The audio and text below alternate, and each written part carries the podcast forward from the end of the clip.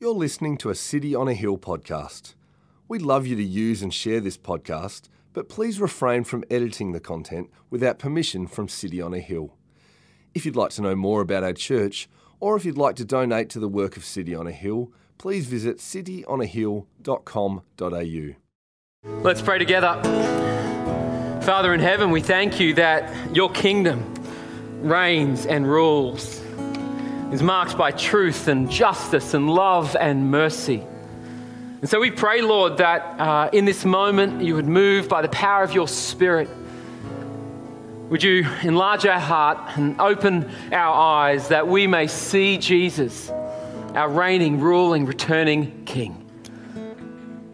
We thank you for this church.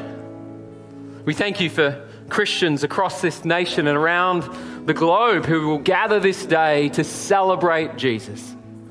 We pray that he would be central. We pray that he'd be lifted on high. We pray this for our good and indeed your glory. It's in the precious name of Jesus that we pray. And all of God's people said with one super loud voice. Good to see you, City on a Hill. Why don't you take a seat? Yeah, let's give a hand for the band. Thank them. it is uh, so wonderful to be with you. If you are new or visiting, my name is Guy. Joy and privilege, as always, to serve as the senior pastor. No, strike that. Controversial pastor of City on a Hill. a church united around the mission and vision uh, of knowing Jesus and making Jesus known. Uh, I'm thankful uh, to be here. Uh, there's been a lot of travel this week, uh, a lot of phone calls, a lot of messages. Uh, I'm so very thankful to be here. So very thankful for this church, this church that we get to be part of, this church that Jesus loves, this church that I love. I love you guys very much, and so very thankful for you.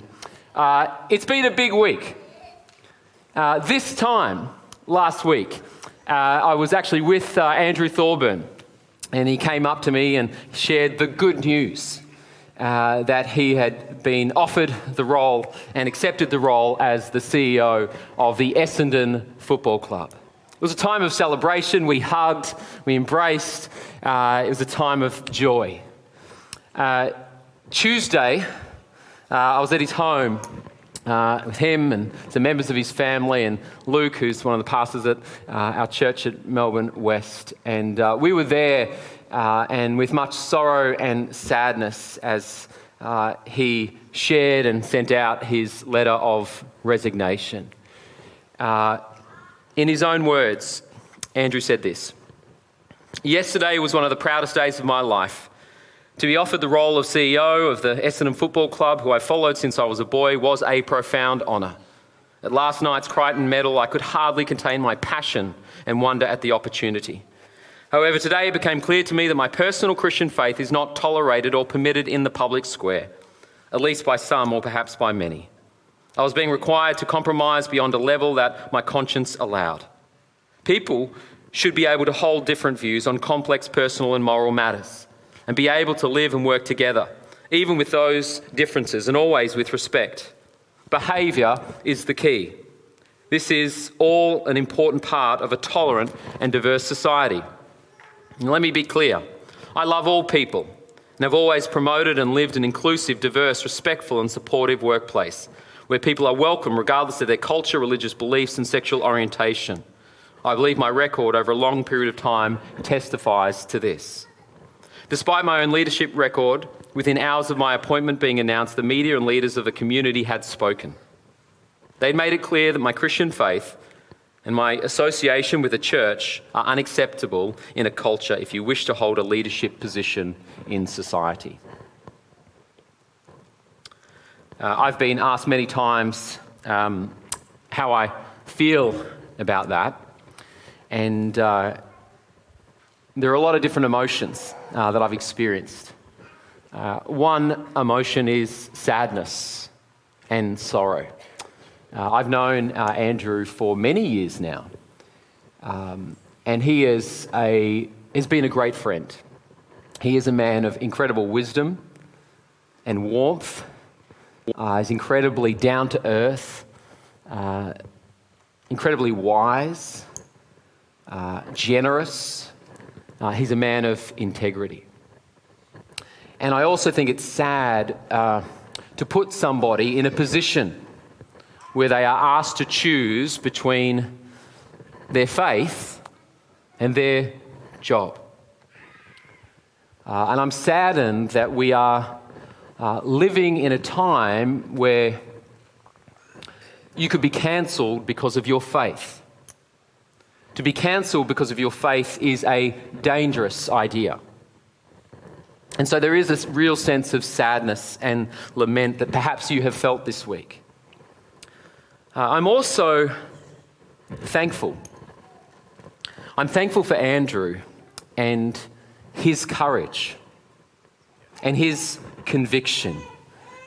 You know, when we, uh, by God's grace, this church was planted almost 15 years ago, and then we call this church City on a Hill, and we talk a lot about City on a Hill and shining and standing for Jesus. We talk a lot about that. I find great thanks when people stand for that, when they remain true to their conviction. That is very unexpected in this changing world. In fact, uh, you may have read that. Um, when the head of the Purple Bombers, which is the Essendon's Pride group, heard that Andrew Thorburn had chosen to remain on the board of City on a Hill, Jason, who's the founder of that group, said, Andrew made the correct decision for himself and the football club, but I did not expect him to choose the church.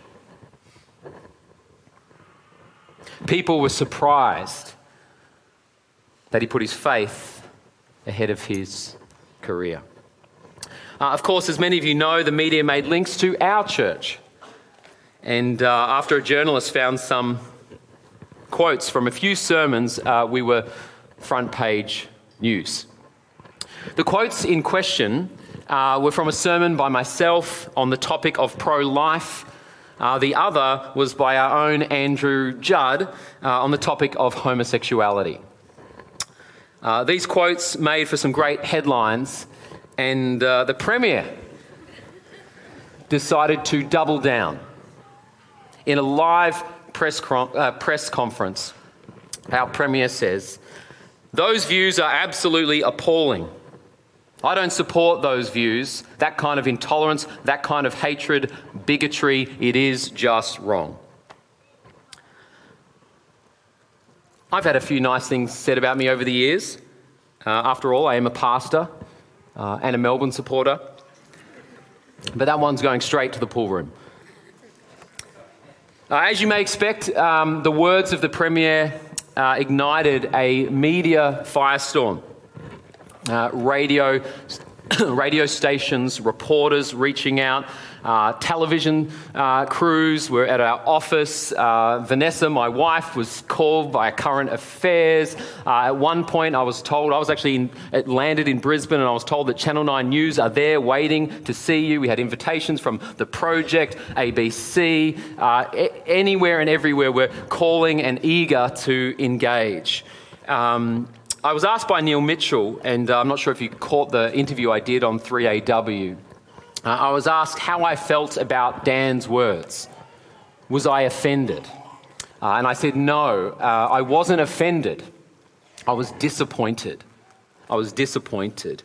Uh, the Premier of our state uh, has a right to uh, express his views and his opinion, but I don't think his words were particularly helpful or wise.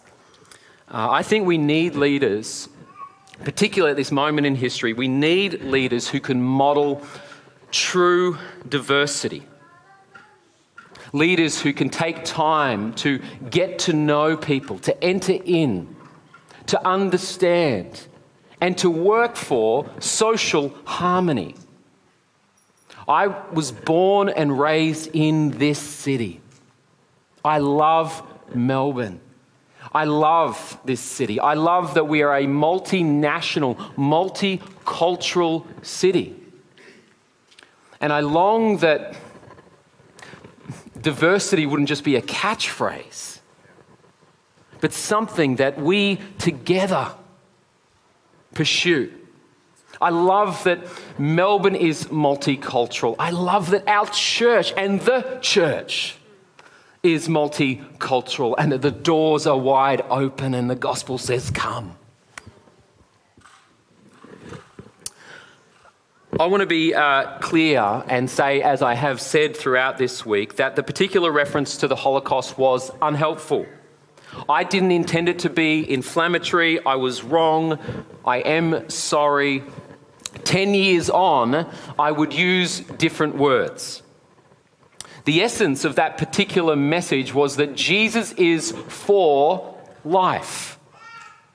As believers, we hold to the view that all life is sacred, that Jesus is the author of life, He is for life, and that life begins at conception and that all life is valuable because all people, men and women, old and young, are made in the image and likeness of God. We all have His signature. We are His work. We are fearfully and wonderfully made. And it is therefore our calling and conviction as a church to declare life for all this means that we want to extend a hand of compassion and love and life to mothers as they grapple with pregnancy, as they grapple with changing circumstances, as they grapple with difficulty in this world. We want to extend that life and love, and we want to be a voice for the vulnerable. We are committed City on a Hill, to being a church all about life. And that's not just our conviction. We are an Anglican church. And our views as a Bible believing church are consistent with the Anglican church. In fact, any Abrahamic religion would hold and champion life for all. I also want to say that despite the labeling of our Premier, we are not homophobic. We do not hate people. We love all people as God has loved us. We are a Bible believing church.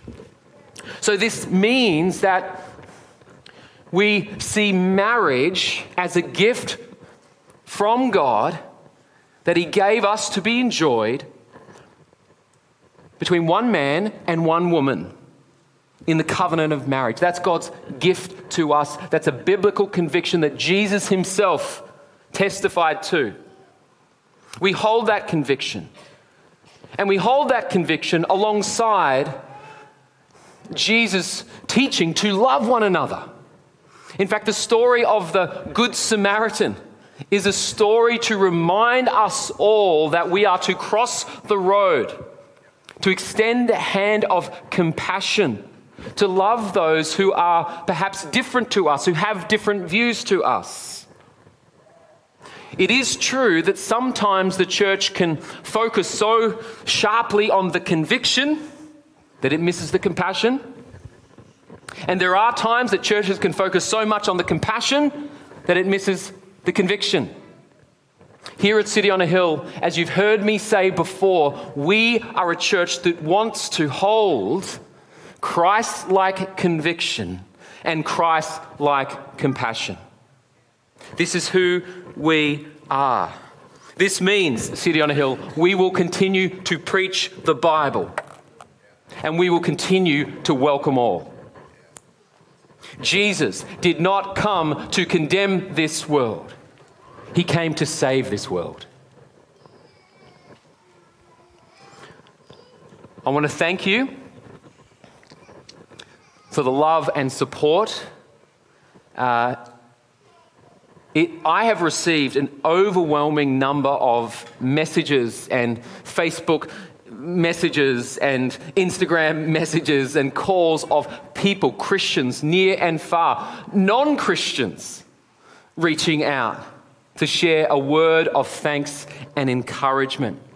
I've received messages near and far of people indicating that they're with us and they're praying.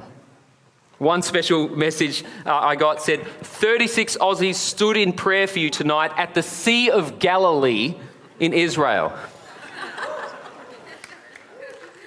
Praise God.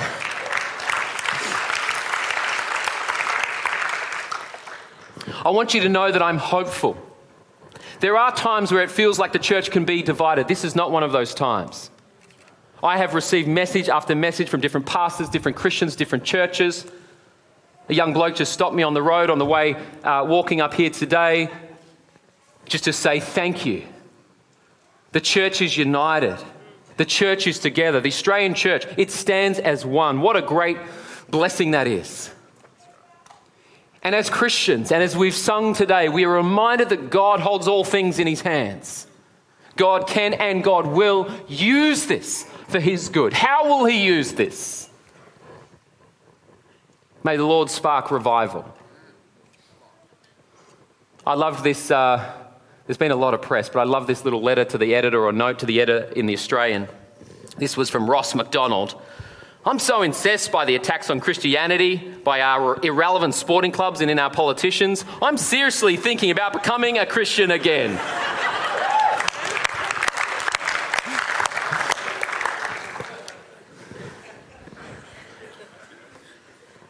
Revival's coming, guys. I also want to affirm a foundational principle that Christians have sought to champion, and that is the value and principle of free speech. Uh,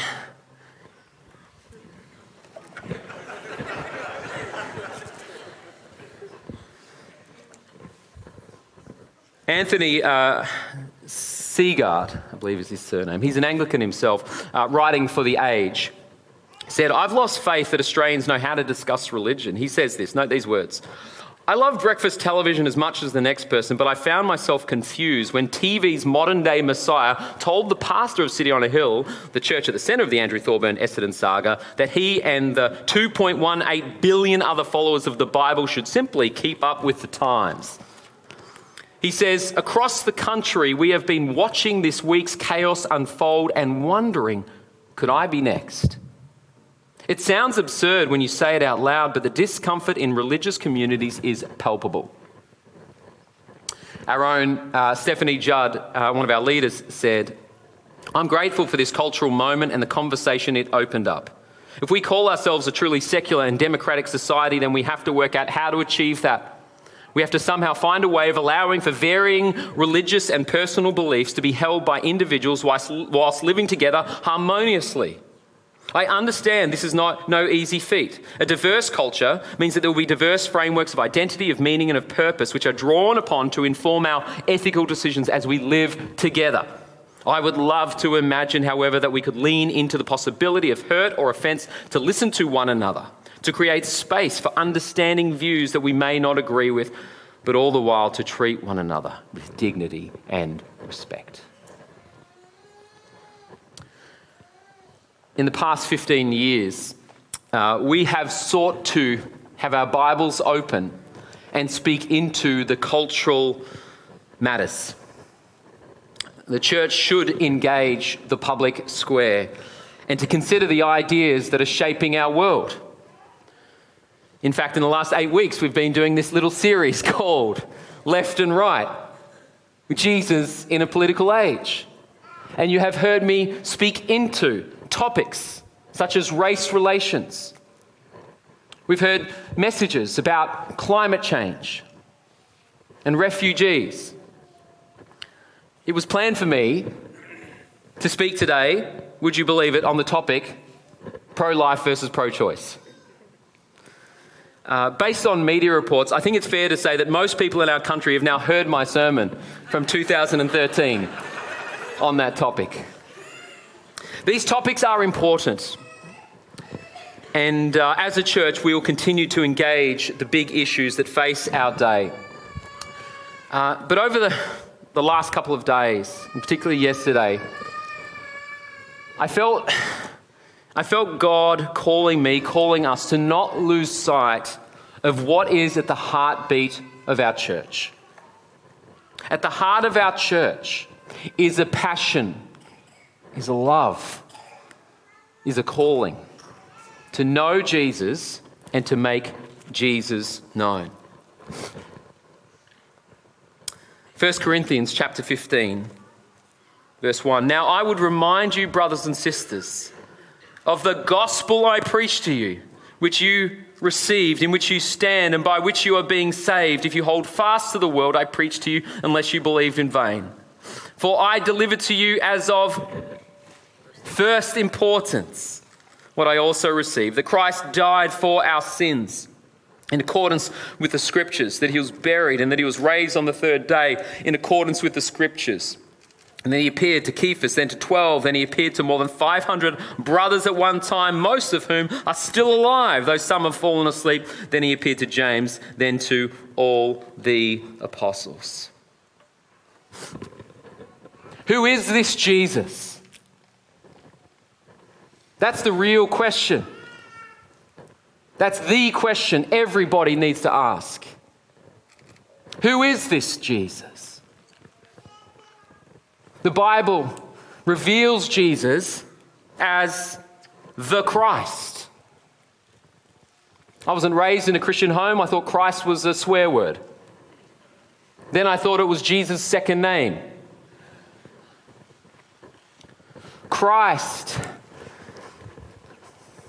reveals that he is the anointed one, God's king, God's redeemer, the one promised to enter into this world, the one God sent to make all things new. Jesus is no ordinary man. He's not merely a good man. Far more than even a godly man, he is the great God man. Jesus is Christ. And Paul says that Christ died.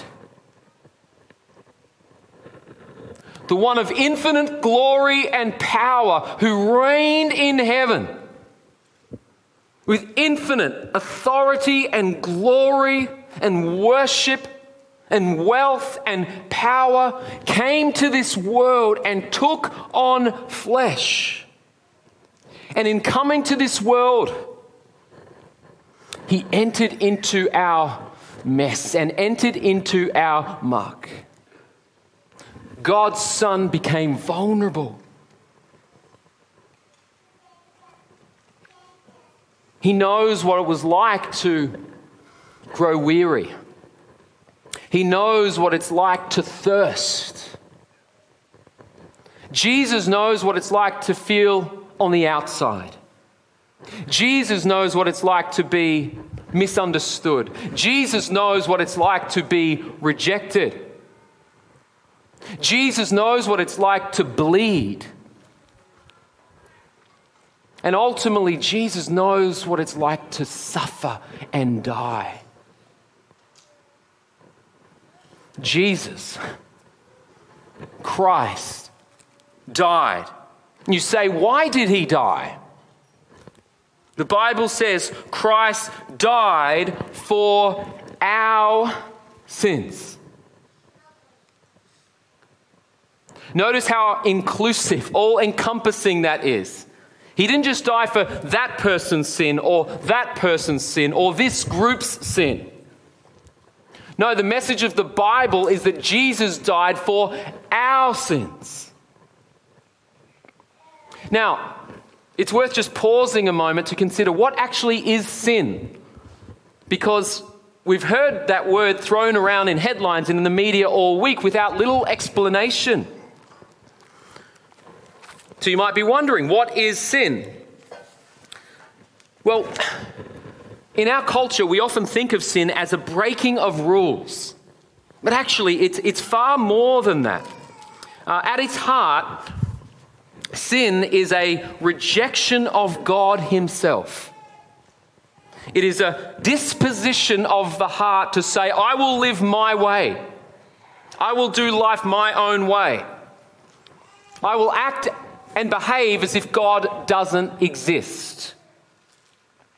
And what the Bible reveals is that that sin separates us from God, leaving this God shaped hole on our heart that we are now perpetually running after and trying to fill.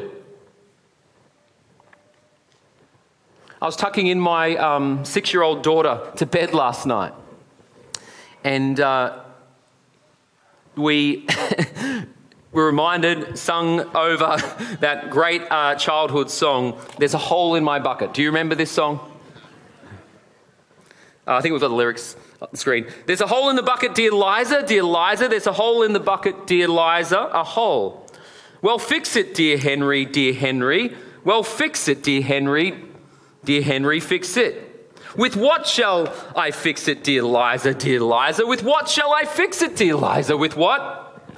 With a straw, dear Henry, dear Henry, dear Henry. With a straw. It goes on and on, dear Henry. The straw is too long. Dear Liza, dear Liza, the straw is too long. Well, cut it, dear Henry, dear Henry, dear Henry, cut it. Dear Henry, dear Henry, cut it.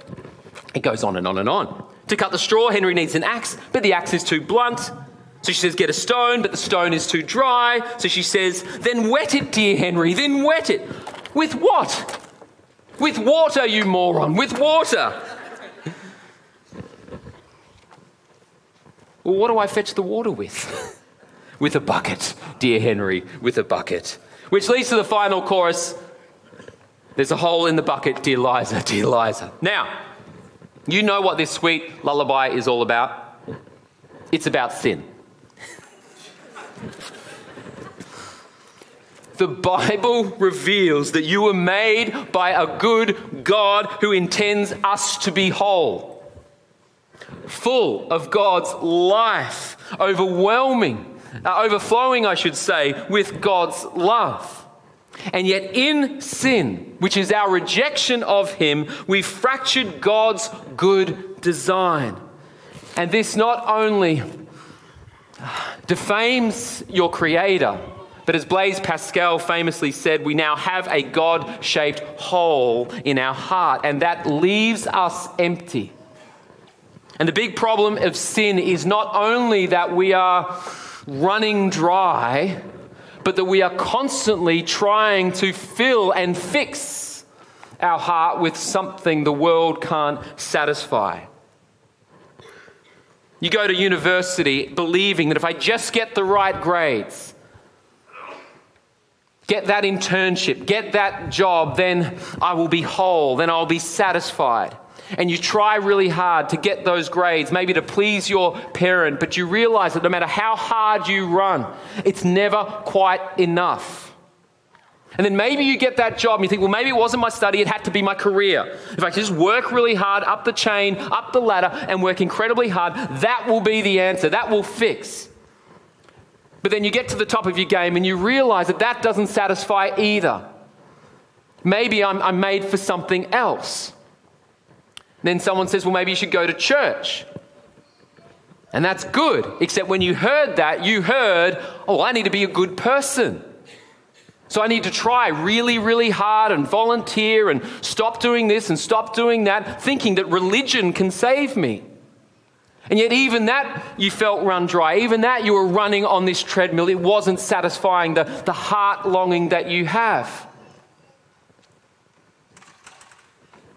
And then maybe you went along to a movie theatre to see a movie. Something romantic like La La Land or uh, Top Gun. And you watched on the big screen the, the love, and you thought, that's what I need.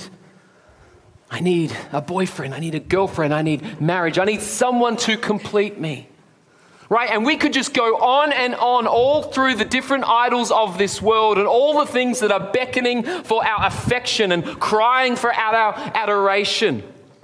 But the truth of the gospel, the truth of Jesus, the reason Jesus is good news of great joy is because he dies for our sin, reconciles us to God in a word, in Jesus, we can be brought home. We can be made whole. You remember what Jesus said to the, to the woman at the well? Here is a woman who, who, who had been grappling with uh, broken relationships and she was running dry and she's thirsting after meaning. And Jesus says, Drink from my water, uh, drink from my life, drink from my water, and you will be satisfied.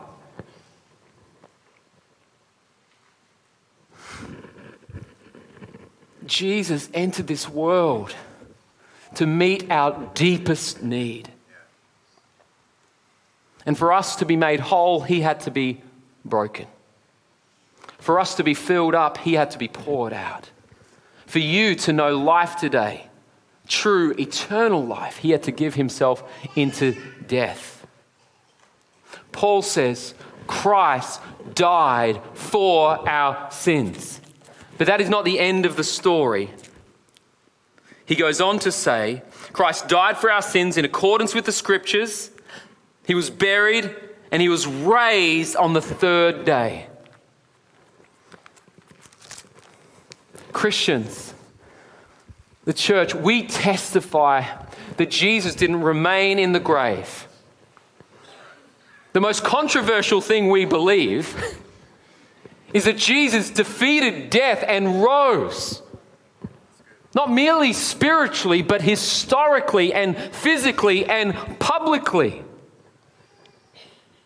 That's the essence of the gospel. That's what makes Christianity so outrageous. That's what was always on the lips of the disciples, the apostles, and every Christian since. That's why Paul himself says this is good news. Why is it good news? Because death will not have the final word for those who are in Christ Jesus. Sin will not have the final word for those who are in Christ Jesus. Shame will not have the final word for those who are in Christ Jesus. If you put your faith in Jesus today, there is promise that in Him you'll have new life, a life that begins now, a life that will be with you and for you, a life that will reign supreme for all eternity. I wasn't raised a Christian. I wasn't raised going to church. I never read the Bible as a kid, as a teenager. I threw myself at this world trying to make meaning of it. My parents separated when I was young. Uh, my dad, himself in the media industry, very successful, yet very much drawn into a life of alcohol and drugs. We got to meet incredible celebrities and musicians, and yet in the midst of all of that, there was an emptiness of the heart and a longing for meaning. My older brother lived on the streets, part of gangs, and here I am enjoying my life in Melbourne at the same time. Big questions about who we are, why we exist, where did this world come from, is there a God? What is the ultimate purpose? And perhaps you've wrestled with those questions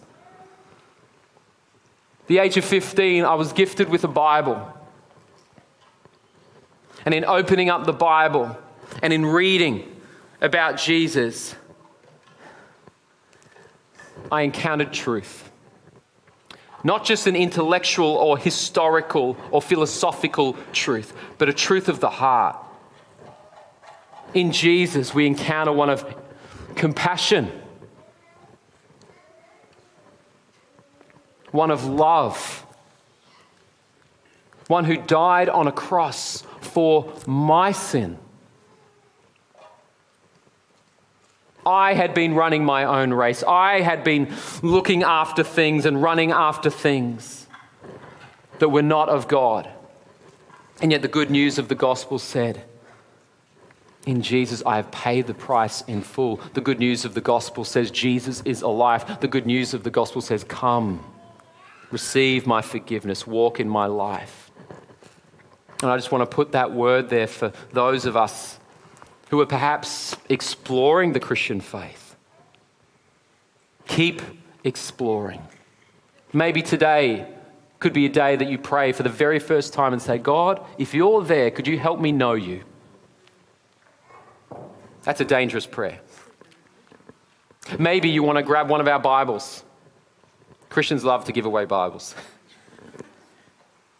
Maybe you might want to take a moment just to see for yourself to read about all the various men and women throughout time and history who make this outrageous claim that Jesus is Lord and how it's tra- changed their life in this room today.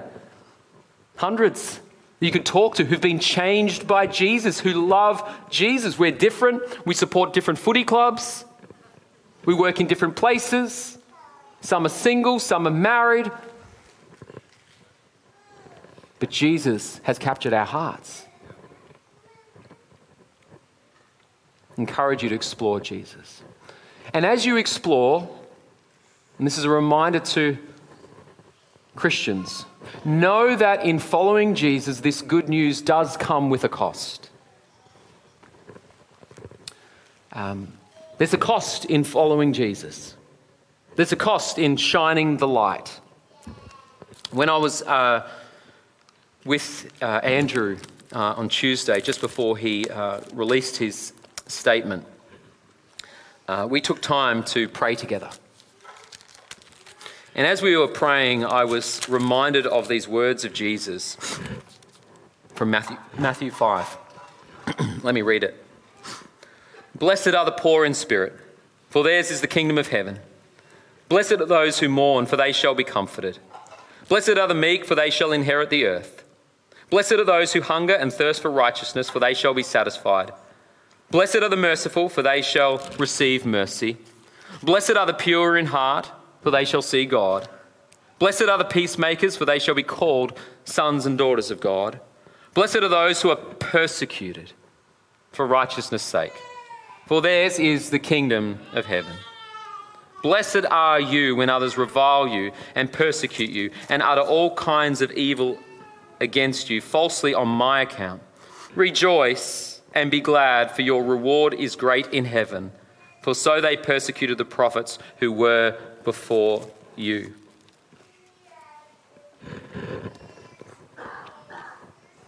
God won't let you go. God is faithful. God will be your strength, your joy, your hope.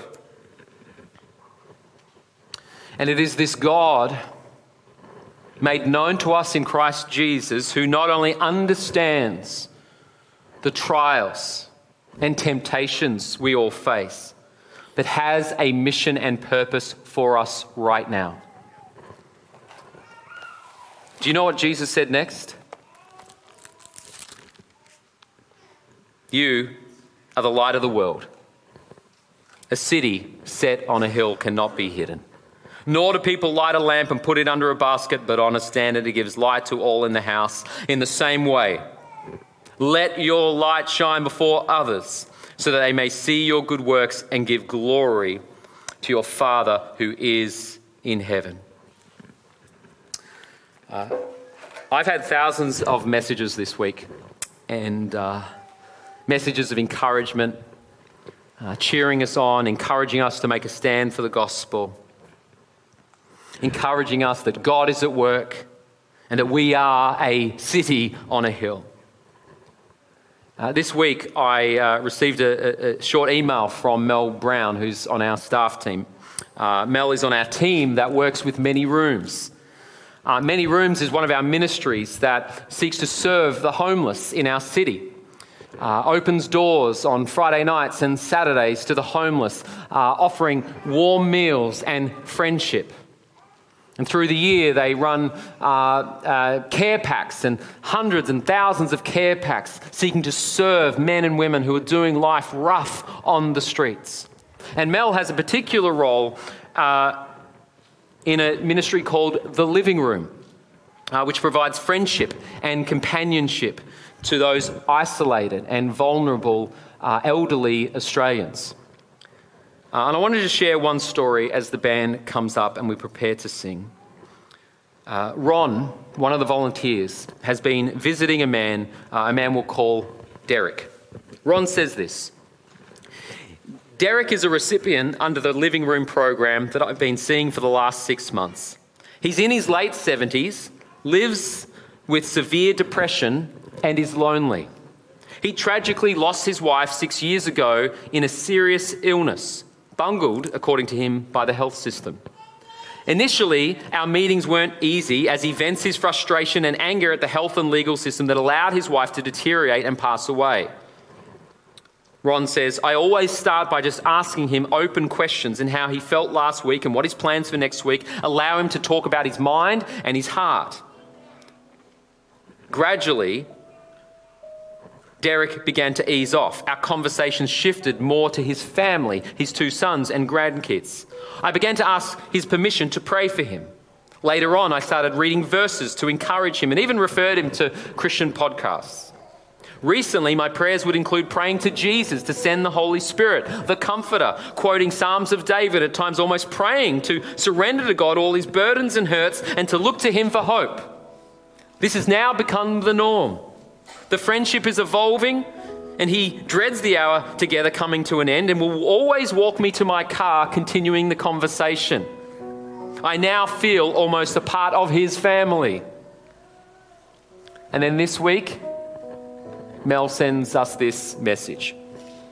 Ron, one of our living room volunteers, led his elderly friend Derek to faith today. Praise God. With all that has been going on this week, may it be a, a beautiful reminder that God is at work in the chaos. Praise God. We are thankful for Jesus, for his love and his life and the light and the many stories. This is one story of many stories across this church. I think of the many men and women in our gospel communities who come together grappling with God's word and how they can serve the world. I think of our many volunteers in youth ministry and children's ministry providing support and encouragement to families and the next generation.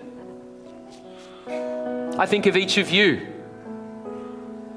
in your workplace, in the university, perhaps even in your own family, shining the light of Christ. I think of the hundreds of people over the years of all different walks of life who've come to know the beauty, the truth, and the relevance of Jesus. City on a Hill, let's continue to love Jesus. Let's continue to shine for Him. Let's continue to serve our world with humility, courage, and sacrifice. Let's continue to worship God, knowing that He is good and His grace abounds. Thank you for listening to our podcast. If you'd like to know more about our church, or if you'd like to donate to the work of City on a Hill, please visit cityonahill.com.au.